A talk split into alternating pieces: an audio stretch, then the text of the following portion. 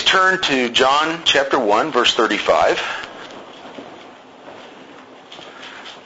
While you're turning, consider, what if Jesus had used an employment firm to find his, his disciples? Imagine the memo. To Jesus, son of Joseph, woodcutters, carpenter shop, Nazareth, uh, 25, 9, 22. From Jordan Management Consultants. Dear Sir, thank you for submitting the resumes of the 12 men you have picked for managerial positions in your new organization. All of them have now taken our battery of tests, and we have not only run the results through our computer, but also arranged personal interviews for each of them with our psychologist and vocational aptitude consultant. The profiles of all tests are included, and you will want to study each of them carefully. As part of our service, we will make some general comments for your guidance, much as an auditor will include some general statements. This is given as a result of staff consultation and comes without any additional fee. It is the staff opinion that most of your nominees are lacking in background, education, and vocational aptitude for the type of enterprise that you're undertaking. They do not have the team concept we would recommend that you continue your search for persons of experience and managerial ability and proven capabilities. Simon Peter is emotionally unstable and given to fits of temper. Andrew has absolutely no qualities of leadership. The two brothers, James and John, the sons of Zebedee, place personal interest above company loyalty.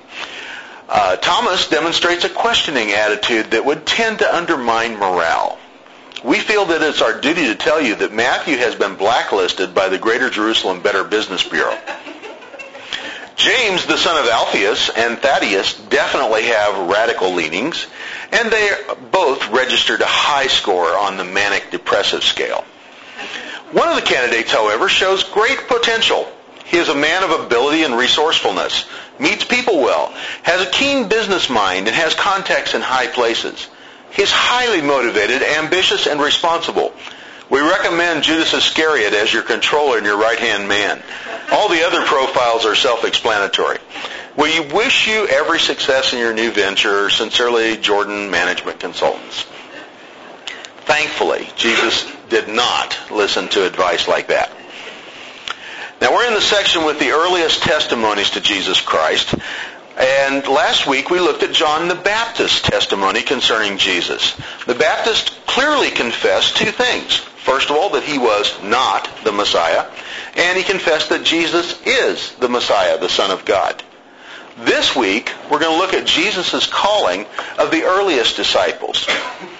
John the Baptist came as a witness, you'll remember. John said, a witness and to testify about the light, so that all might believe through him. John the Baptist's repeated witness that Jesus is the Lamb of God, remember he said it in verse 29, said it again in verse 35, started a chain reaction that led to the calling of Jesus' first five disciples. Now, as I investigated this passage, I noticed something that's kind of unusual. Instead of just one theme, we have a couple of major themes, but then we also have several intertwined themes. I just want to kind of call your attention to them. First of all is the revelation of Jesus' identity. In verse 29 and 35, we have mentioned he's the Lamb of God, the sacrificial servant who's going to give his life. Then in verses 34 and 49, it's mentioned he's the Son of God. And that kind of almost makes bookends for our passage um, because it's mentioned at the beginning and at the end. Then in verse 51, it's mentioned that he's the Son of Man. As we'll see, that is not merely talking about his humanity, but it has a messianic import also. That's one theme.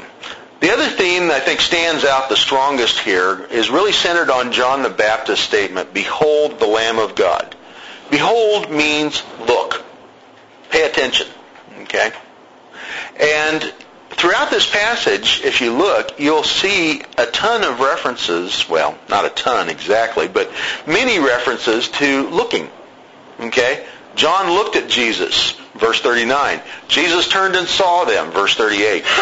Jesus said to them, Come and you will see, verse, uh, verse 39. So they came and they saw, verse 39. Jesus looked at him, uh, verse 42, verse 46, come and see again. Jesus saw Nathanael, verse 47. Behold, another one of those, look, behold an Israelite indeed.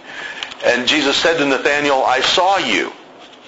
Jesus said, you will see greater things than these, and you will see the heavens opened in verse 51.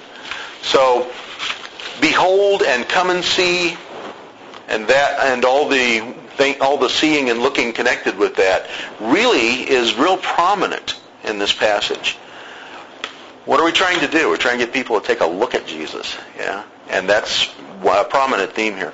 But also, uh, kind of a minor theme, but it's very much there, is seeking and finding. The question that Jesus asked in verse 38, what do you seek? And the, um, the all the various uh, found references that we have. Andrew found his brother Simon, verse 41. We found the Messiah, verse 41. Jesus found Philip. Philip found Nathaniel. And Philip told Nathaniel, we found him. So there's a lot of seeking and finding going on also here. And then finally, uh, also, there's a lot of following going on. John the Baptist's two disciples followed Jesus, verse 37. Jesus turned and saw them following, verse 38. Um, he heard John speak and they followed him. Was uh, one of those was Andrew. Uh, Jesus said to Philip, "Follow me." So again, following is prominent here. So there's several themes that come together in this passage. Now, as we keep that in, in the background, then in, in our minds, let's look at the calling of the earliest disciples. Starting with verse 35, and again, the next day, John was standing with two of his disciples, and he looked at Jesus as he walked and said, Behold the Lamb of God. Okay, now the next day, this is uh, the chronology of this section. John baptized Jesus. He was tempted in the desert for 40 days, and then day one, after he came back, the Inquisition from Jerusalem met with John. Day two, John the Baptist testified publicly to Jesus. Day three, John and Andrew follow Jesus and spend the night with him. And then we have day four, Andrew finds uh, Peter. Day five, Jesus returns to Galilee. Day six or seven would have been the Sabbath, and nothing's mentioned about that day, probably because they didn't do anything. Uh, and then day eight, uh, Jesus is at the marriage feast in Cana in Galilee, and that'd be either a Sunday or a Monday. Uh, based on what we've been told. Feast could last about a week. Uh, Sabbath would have been day 12 or 13. After a few days in Capernaum, he went on to Jerusalem. Acts 1.5 uses a few days to refer to 10 days, so I'm guesstimating that at 10 days. This meant that this all started about a month before Passover. All these events are taking place uh, because Passover is mentioned in John chapter uh, chapter 2. Uh, therefore, um, the date was somewhere around March 25th. I mean, um, that all this was happening. Now, that probably won't change anybody's life, but it's interesting to put it all in a framework. I think this has all the earmarks of eyewitness testimony. John remembered not only the very day that he first met Jesus, but he also remembered the time. Yeah. Who else would who else would that have been able to say that sort of thing but an eyewitness? Yeah. Now, the Greek word translated disciple, as John was standing with a couple of his disciples, that's the Greek word mathetes, and it's from the verb manthano, which means to learn. They didn't have rabbinic, they didn't have uh, theological schools or Bible colleges, that sort of thing, in the in the first century. What you did, if you wanted to learn the scriptures or you wanted to learn the tradition, Jewish traditions, you found a rabbi that you like and attached yourself to him and you basically followed him around everywhere. Okay. Um, the definition for a mathetes is one who engages in learning through instruction from another, a pupil, an apprentice. Okay. Now, John the Baptist had disciples. The Pharisees had, had disciples, according to Mark chapter 2. And matter of fact, Judas Iscariot, according to John chapter 6, verse 70 and 71, was a disciple. But we know that he wasn't saved. He was a child of perdition, as Jesus said. So disciples can and do turn away from Jesus. In John chapter 6 verse 66, Interesting combination of numbers. Uh, several people did turn away from Jesus, who it says were disciples. When he talked about eating his flesh and drinking his blood, they went yuck and went home. Okay, they didn't stay to figure out what he was talking about. Some people just have a hard time with metaphors. I don't know why. But um, anyway, the point I'm getting at there is there's some confusion that I think does a little bit of damage in Christianity, um, and that is we equate disciple and believer. Okay? It's not strictly speaking exactly synonymous. Now, granted, all disciples, uh, all followers of Jesus, all who are studying Jesus should be believers. But there are exceptions to that. Judas Iscariot proved that point very well. The crowd that split when Jesus got into difficult saying kind of proves that point too. So all disciples should be believers, but aren't necessarily. And all believers should be disciples, should be dedicated students of Jesus, following him and paying attention to what he says and trying to learn from him. And yet, some aren't. Okay? So believer does not equal disciple. They're overlapping diagrams, but they've Venn diagrams, but they aren't equal. So, many times we will find disciples failing know, and walking away from Jesus. But do we find believers doing that? Different story. Now, one of these disciples is Andrew. We know that from verse 40. One of those two disciples was John the Baptist. Who's the other guy? Well, it's a funny thing about John. It's almost whenever there's an unnamed follower of Jesus in John's gospel, it's John. John modestly just doesn't put himself in the picture. He doesn't inject himself. And so he very carefully, you know, he'll say, well, that disciple Jesus loved. Well, that was you, John. But he does avoid mentioning himself. So this is probably John himself, you know, almost certainly. And he looked at Jesus as he walked, John the Baptist did, and said, Behold, the Lamb of God. Jesus, Luke says, was around 30 years old. He was born in 4 or 5 BC, so John's ministry began about AD 29. Jesus was about 33 years old now at this time. Behold, like I said, means look. Here's one of our themes. Come and see. Look at Jesus. And he's repeating himself. He said the same thing in verse 29. Now, this time is close to the Passover, as I said. We're about a month away from the Passover. And so John the Baptist, when he says, Behold the Lamb of God, Passover imagery springs into everybody's mind. That's a sacrifice, and the blood of that sacrifice on the doorposts and lintel of your house made the angel of death pass over. What a wonderful picture of Christ. And it goes down to the smallest detail, too. Uh, Christ has offered vinegar on hyssop. Uh, they use a hyssop uh, reed to lift it up to him. A hyssop is what you applied the blood to the doorpost with. You make applying the blood to the doorpost makes the sign of the cross. Uh, Christ's bones weren't broken on the cross. Neither was the Passover lamb's bro- uh, bones to be broken. A lot of parallels. So the Lamb of God, they're thinking, huh, sacrifice, God's sacrificial servant. And the two disciples, I love this, they made the right conclusion. Yeah. It says the disciples heard him speak and they followed Jesus.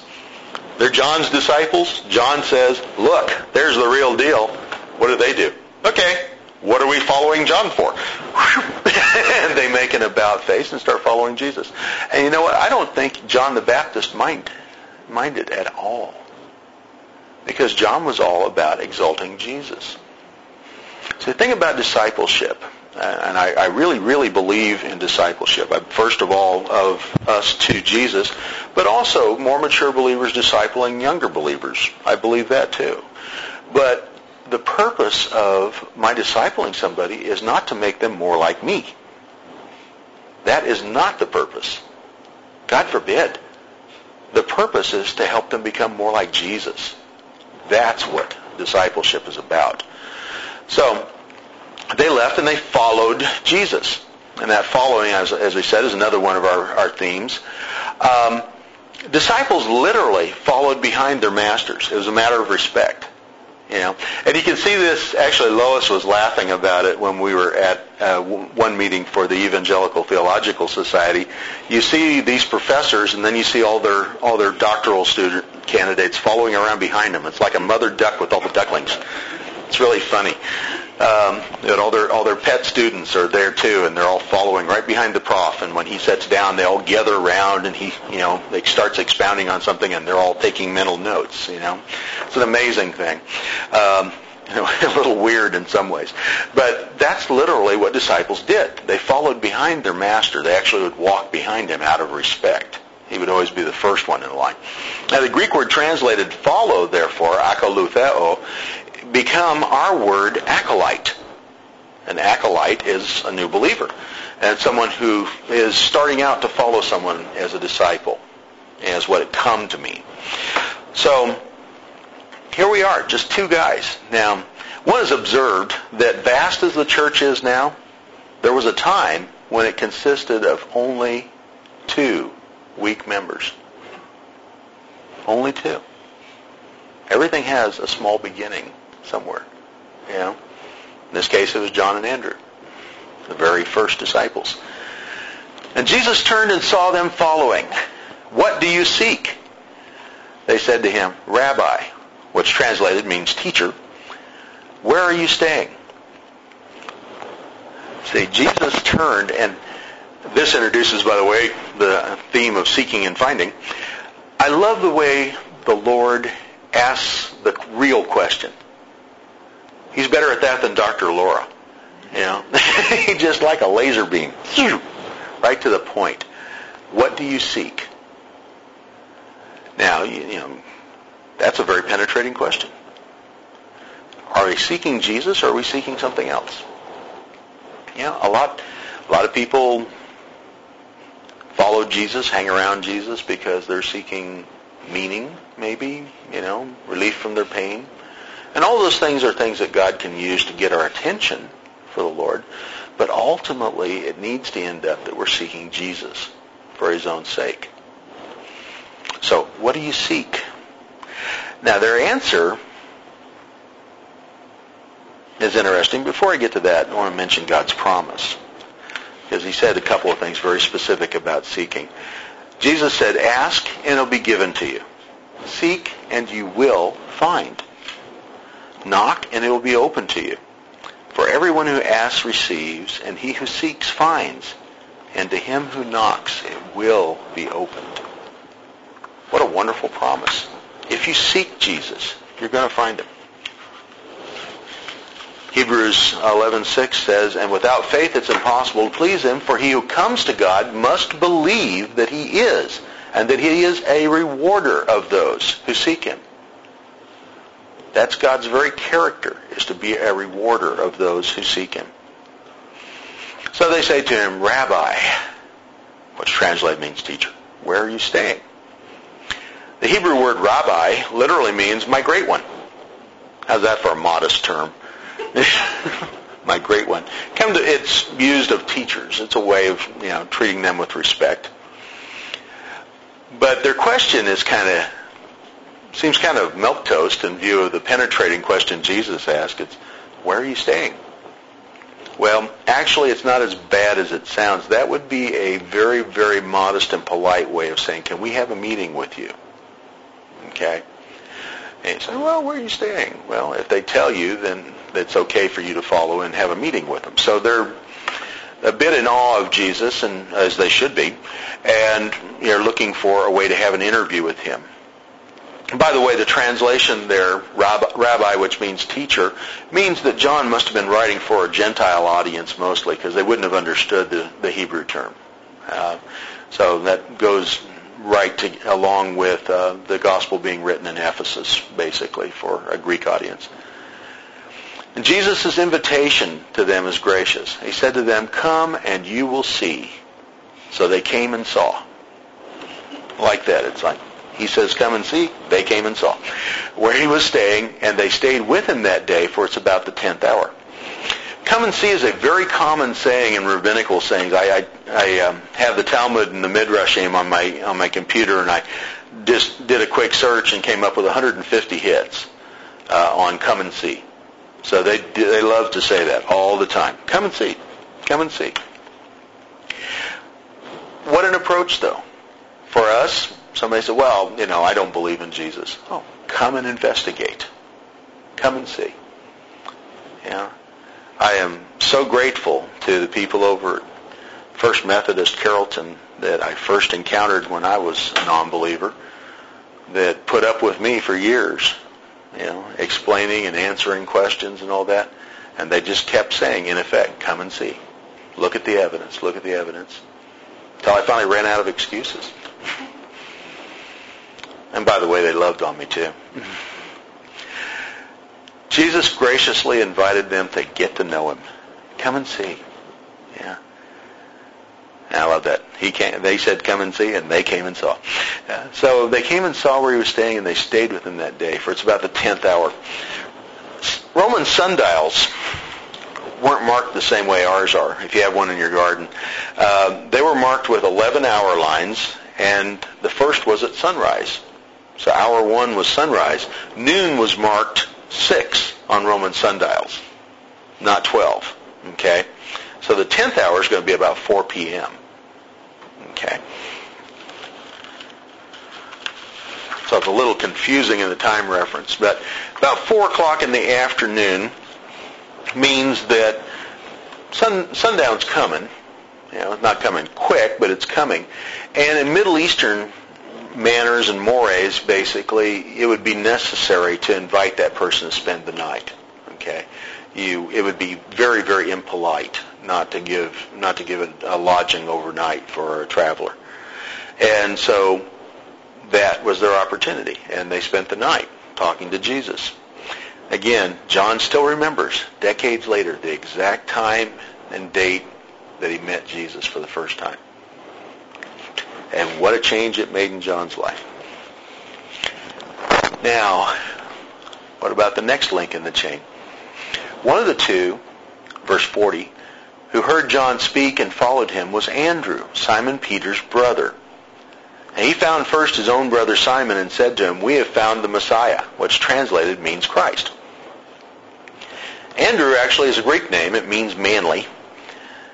But humanly speaking, no Andrew, no Simon Peter. Ever think about that? Andrew is not a big name in the gospel. You know, he's he figures about three times. Interestingly, every time we encounter him, he's doing what? Bringing somebody to see Jesus. Okay, you got to love Andrew. Okay, but he's not he's not a big wheel. He's not a Simon Peter. But without Andrew, no Simon Peter. You know who led Dwight Lyman Moody, the great evangelist, to the Lord? A shoemaker who was his Sunday school teacher. Okay? I don't even know the guy's name. I'd have to go research it to find it. Okay? But the point was that humble Sunday school teacher led one of the greatest evangelists America's ever seen to the Lord. What if he hadn't been faithful in sharing the gospel? Humanly speaking, I'm not ruling out God's sovereignty here, so you know, don't anybody get mad at me theologically. But I'm just saying God uses people, you know, most of the time. And his method to lead D.L. Moody to the Lord. And there's a direct lineal relationship there because D.L. Moody leads to Billy Sunday, who heard Moody speak, uh, preach, and Billy Sunday leads to Billy Graham. Mm-hmm. So a lot happened because of a Sunday school teacher. Amazing, huh? For those who've been Sunday school teachers and dealt with kids, you know, you wonder sometimes if they're ever listening. You have no idea. You have no idea what's going to happen. Well, Andrew, huh? Yeah, that's true. That's true. That's true, definitely. So he found his own brother. And he tells him, we've found the Messiah. That's like I said, this is Andrew's you know, normal MO. He's always leading somebody to Christ every time we see him. What is, what is witnessing? Well, it's just bringing people to Jesus, you know, and letting Jesus do the work. Yeah, it really is. We are witnesses. The Holy Spirit does the convicting. Jesus does the saving. All we do is do the telling. All we just go around like Andrew, even with the simplest message, saying, "We found the Messiah." You can tell somebody that over a cup of coffee. You don't need a degree in theology to do that. You know, just we have found the Messiah. I love what Pastor Chuck Smith says. He says, "Healthy sheep reproduce," and that's exactly it. You know, if if you love Jesus, you're going to talk about him. Try not to talk about somebody you love.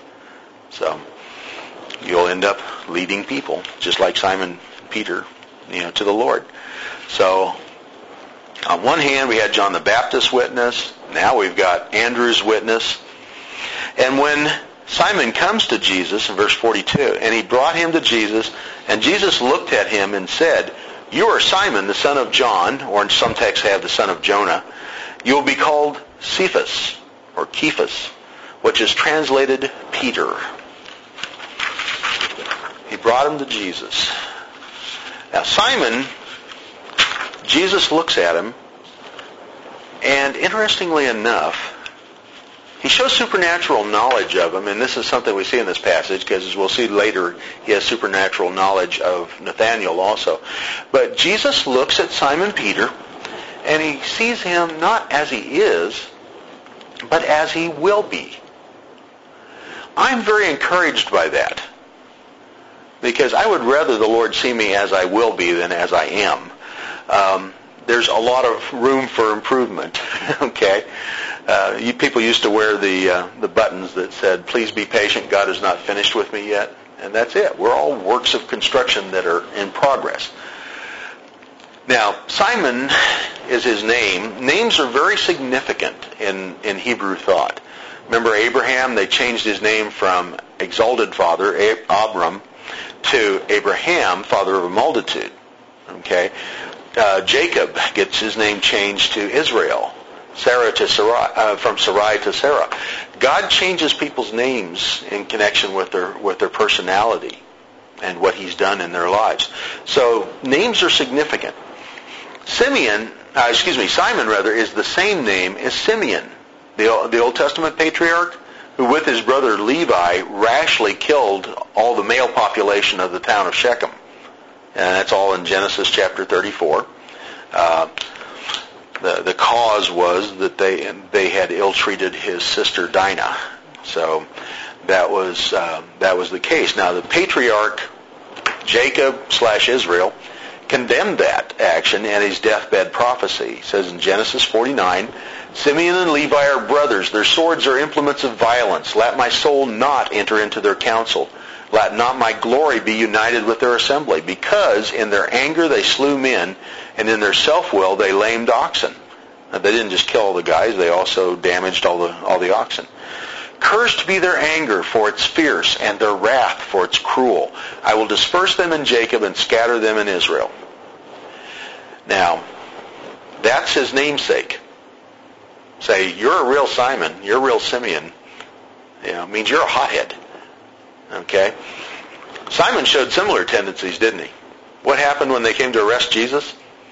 The only one who pulls a knife is Simon, you know, well, a sword, okay?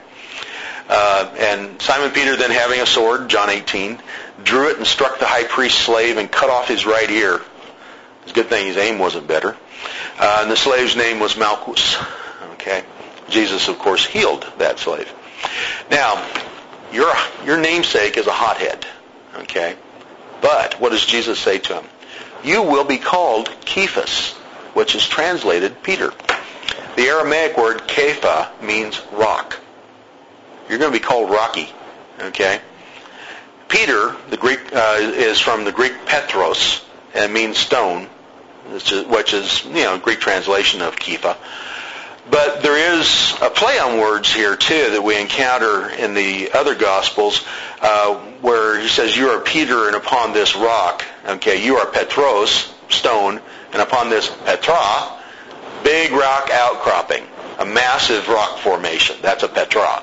Okay, so you know I'll build my church. But um, anyway, he's a stone. He's going to be a stone. He's going to be rock hard. He's going to be firm. That's in the future. Okay, it's not there now. But Jesus saw him as he will be. Isn't that encouraging? Okay, now Jesus saw it next day, found Philip. And actually, it is kind of interesting because usually um, what I read anyway, I don't have a scripture on this, but what I read is that usually disciples found rabbis, not the other way around. Okay? That the norm it was for you to go around and listen to a bunch of rabbis and find one you wanted to study under and start following him around. Okay? The choice was up to you. And that's the pattern we've seen up to this point. But what does Jesus do to Philip? The next day, he proposed to go into Galilee, and he found Philip. And Jesus said to him, Follow me. Now Philip was from Bethsaida, of the city of Andrew and Peter. Next day, that would be day five from Jesus returning from the temptation in the wilderness. Philip, by the way, means fond of horses, another Greek name. Okay? They're from the Galilee. Galilee is called Galilee of the Gentiles, so it wasn't too uncommon for Jewish people to have both a Jew and Gentile name. We see that with the Rabbi Paul, or Saul. You know, he had his Jewish name Saul and his Roman name Paulus. But anyway, um, Jesus actually invited Philip to become his disciple. And note, he does this over and over again in the Gospels. And notice people's reaction. They drop everything and follow. And just imagine, if you will, a person walking up to you. You know, I walk up to you and I say, follow me. Got to have any questions about that before you do that? Yeah. You know, we're going, uh-huh, sure, I will. Yeah, but you see, Jesus had the kind of magnetism about his personality, the kind of impact, that when he looked you in the eye and he said, follow me. Yes, sir, was the response. That's the kind of power that there was in the person of Jesus. I say this sort of thing occasionally to kind of disabuse the um, the saying we have of gentle Jesus, meek and mild, you know.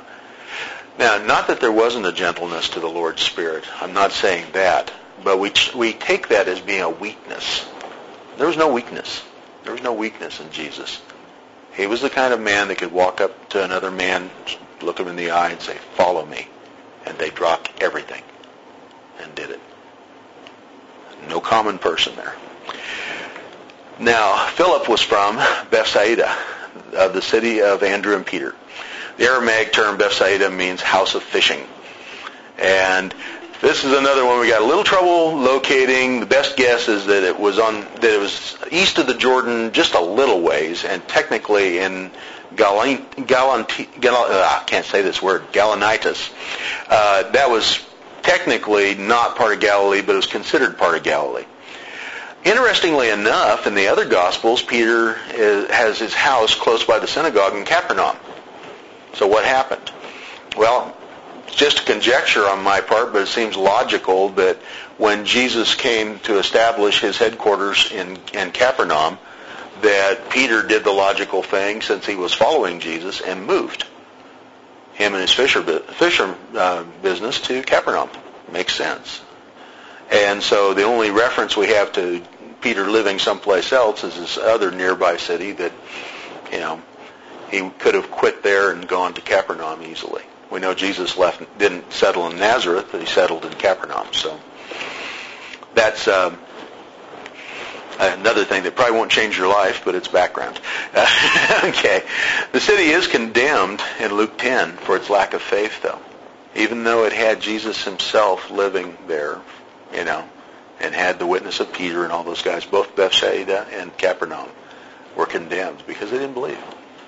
Amazingly. Amazingly. You know, we oftentimes will think, God, if I just saw more miracles, if I had more opportunity, you know, I would believe. That doesn't seem to be borne out by the by the record. Yeah. That just doesn't seem to always work that way. Okay, Nathaniel then is the next one in the chain, and Philip went and found Nathaniel and said to him, We found him of whom Moses in the law and also the prophets wrote, Jesus of Nazareth, the son of Joseph. Nathanael said to him, Can a good thing come out of Nazareth? Philip said to him, Come and see. Nathanael's probably the same as Bartholomew. Um, in Aramaic, that would be Bartolomai, son of Ptolemy, because that's that's they didn't have last names in the old in the know, biblical times, but what they had was, well, so-and-so, son of so-and-so. Well, uh, Bartolomai, son of Ptolemy, is not a name proper, but is rather the family title. You're the son of so-and-so. Uh, so it's possible because he's uh, Philip is always linked with Bartholomew in the other Gospels, that Bartholomew and Nathaniel are one and the same person. Otherwise, there's no other mention of Nathaniel, and so that would be strange. Uh, his name means God's gift. Nice name. Similar, actually, to Netanyahu, actually, which means gift of the Lord. But anyway, uh, this fits into the theme of seeking and finding, doesn't it? And he says, we found him this time, not the Messiah, but of whom the law and the prophets speak.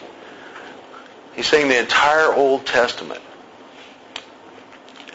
It's a fact often lost on us because we, we have our 27 books of the New Testament, but actually the early church got by with the Old Testament by and large. You might have one or two letters, you know, from Paul, but you didn't have much they had the Old Testament, and they saw Jesus through and through in the Old Testament. Now, of course, son of Joseph is somewhat in error. Okay? Because we know that's only part of the story. Adopted son of Joseph, yes. But, you know, that he was the son of God. But Philip didn't know that yet. You know, Philip is a brand new disciple, and he's still witnessing to Jesus. Now, Nathanael says to him, can any good thing come out of Nazareth? Okay? Nazareth was unimportant. You know, 1,600 to 2,000 people max. Was about four miles away from a really big city, Sepphoris, which was a cosmopolitan Greek city, and uh, you know, where all the Romans would hang out. And uh, it's nothing. It's a little burg. And apparently they had a very bad opinion of it. and, and Nathaniel was going, no, nothing, no, no good thing can come out of that. Now, Philip could have argued with him. But note the wisdom of Philip. Philip said, what? Come and see. Come investigate the claims of Christ. Come and see. So, he comes to Jesus. And Jesus saw Nathanael coming to him and said of him, Behold, an Israelite indeed, in whom there is no deceit. Nathanael said to him, How do you know me? Jesus answered and said to him, Before Philip called you, when you were under the fig tree, I saw you. Under a fig tree. Hmm.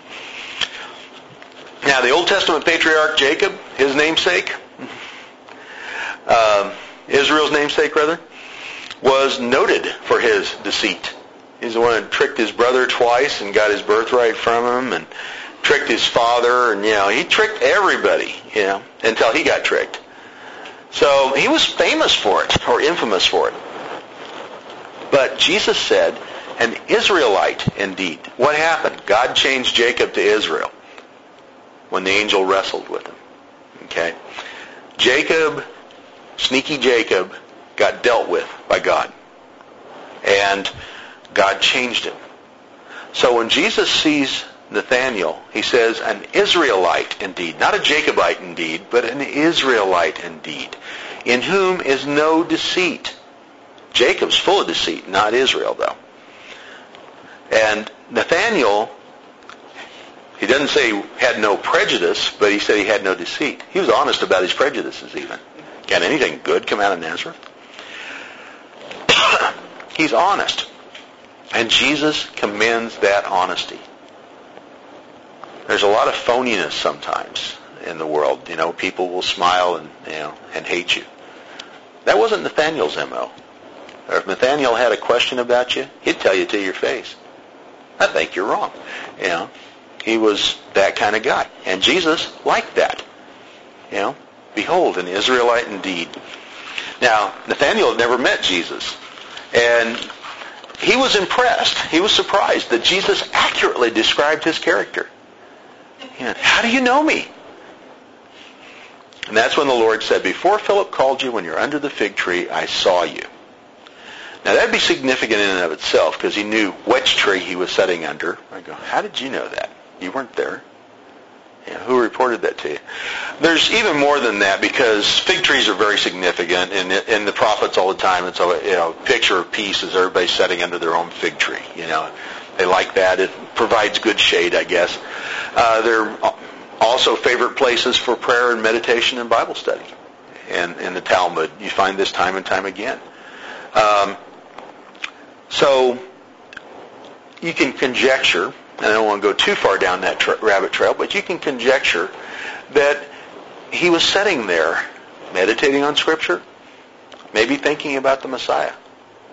And Jesus is saying to him, I saw you when you were under the fig tree. He knew what was going on in his head under the fig tree. You know? And Nathaniel maybe was saying, boy, I'd sure, if the Messiah's here, I'd sure like to see him. You know? You know? Conjecture. But whatever it was, it caught his attention, didn't it? Nathanael answered him and said, Rabbi, you're the Son of God. You're the King of Israel. now, both those titles, by the way, are echoes of Psalm 2. You know, you get them both out of that. The Lord's Messiah and, you know, kiss the Son. Jesus responded to him, because I said to you that I saw you under the fig tree, do you believe? You're going to see greater things than these. And he said to him, Truly, truly, I say to you, you will see the heavens opened up and the angels of God ascending and descending on the Son of Man. Jesus seemed to think that Nathaniel was easy to convince. Yeah. And he was impressed. Peter was told how he will be. Nathaniel was told how he is. Know. And he was told where he was at. And that impressed him. Jesus seemed to think that wasn't very impressive. He said, you know, you're going to see more than this. Uh, perhaps that refers to the other eight miracles in John's gospel, but then John said, you know, if I wrote all about all the miracles, there's not enough ink and not enough parchment. So, um, whatever the case, he's going to see greater proofs than he has seen, is what Jesus is telling him said, Truly, truly, I say, you will see the heavens opened and the angels of God ascending and descending on the Son of Man. Angels ascending and descending. That kind of calls us back to the story of Jacob's ladder in Genesis 28. Where Jacob had a dream and there was a ladder stretching between earth and heaven. The angels were ascending and descending on the ladder. Okay? But now it's not a ladder. Now it's the Son of Man. And he's not just saying this to Nathaniel, he's saying this to all the disciples because in verse 51, the Greek word translated you switches to plural at that point. Truly, truly, I tell y'all. That's why we need a Texas translation. Y'all. You plural in English gets lost except for in Texas. But that ladder isn't a ladder anymore. It's the Messiah. It's the Son of Man. Okay. By the way, where's the Son of Man come from? Now, Daniel chapter 7, first place that's in the Bible, uh, chapter 7, verses 13 and 14, Daniel said, I kept looking in the night visions, and behold, with the clouds of heaven, one like a son of man was coming. And he came up to this Ancient of Days and was presented before him. Ancient of Days, of course, being God, the Father. And to him was given dominion, glory, and a kingdom Okay, so the Son of Man's the Messiah. To him's given the glory and the kingdom. And that all the peoples, nations, and men of every language might serve him. His dominion is an everlasting dominion, which will not pass away, and his kingdom is one which will not be destroyed. Okay? So that's the title, the Son of Man. Now, that's one of Jesus' favorite titles for himself. Yeah, that he's the Son of Man. So yes, it does refer to his humanity, as well as we've seen his divinity revealed in this passage too with the Son of God. But also, it's a messianic title. So, the Messiah is now the bridge between heaven and earth. Jesus is the point of contact between heaven and earth, is what he's telling Nathaniel. You're going to see more than that. You're going to see that I'm the point of contact between heaven and earth. Heaven came down, in the person of Jesus. We go up through union with him. He's the ladder. He's Jacob's ladder. So how do we apply this? Well, basically, there's five things that I get out of this. If we seek Jesus, we're going to find him. Okay? But make sure that he's what we're truly seeking. If we're looking for Jesus, he asks us to come and see, investigate his claims, and we will be convinced. If we follow him, he will reveal himself to us. And I also draw a conclusion here that notice the differing ways God de- dealt with each of these men, even at the very beginning. They didn't all come exactly the same way. Okay? You're going to run across fellow Christians that came to faith in different ways. Okay? Um, some people, the first time they hear the gospel, yes, that's for me. Blessed are they. Okay? I, I wish I had my head had been considerably softer, that I wouldn't have been so much a hardhead, you know. But it took more than that. Okay? Some people have a lot of questions, and people have to love them and answer those questions over a period of time before they'll come to Christ. Other people place faith in Christ at such an early age they can't even remember when they started. But I tell you what, if you're trusting Jesus, you started sometime. You know. Now, if you're not trusting Jesus, I wouldn't place too much credence in what happened around a campfire, you know, 50 years ago. But, you know, but if you are, you know, it started sometime. God deals with people in different ways. The key thing is they all started following Jesus. The key thing is they all came to faith. That's the key thing. Differing ways to get there, but there's only one place to get to. Yeah. Then the last thing is, I think it would be a wonderful thing if we all became like Andrew. That our job, just like Andrew, is to bring people to Jesus. Because he's the point of contact between heaven and earth. So, yeah, we should be like Andrew. Just bring people to Jesus so they could come and see. Let's go to the Lord in prayer. God, we thank you for this word. This word that confirms who you are, that you are the Son of Man, the Lamb of God, the Son of God, the contact point between heaven and earth. Lord, I just pray that as we follow you, that we'll be transformed into your image, become more like you. Motivate us, Father, to reach out to those that we rub elbows with, to tell them what we found, to point them towards Jesus. We pray these things in his name. Amen.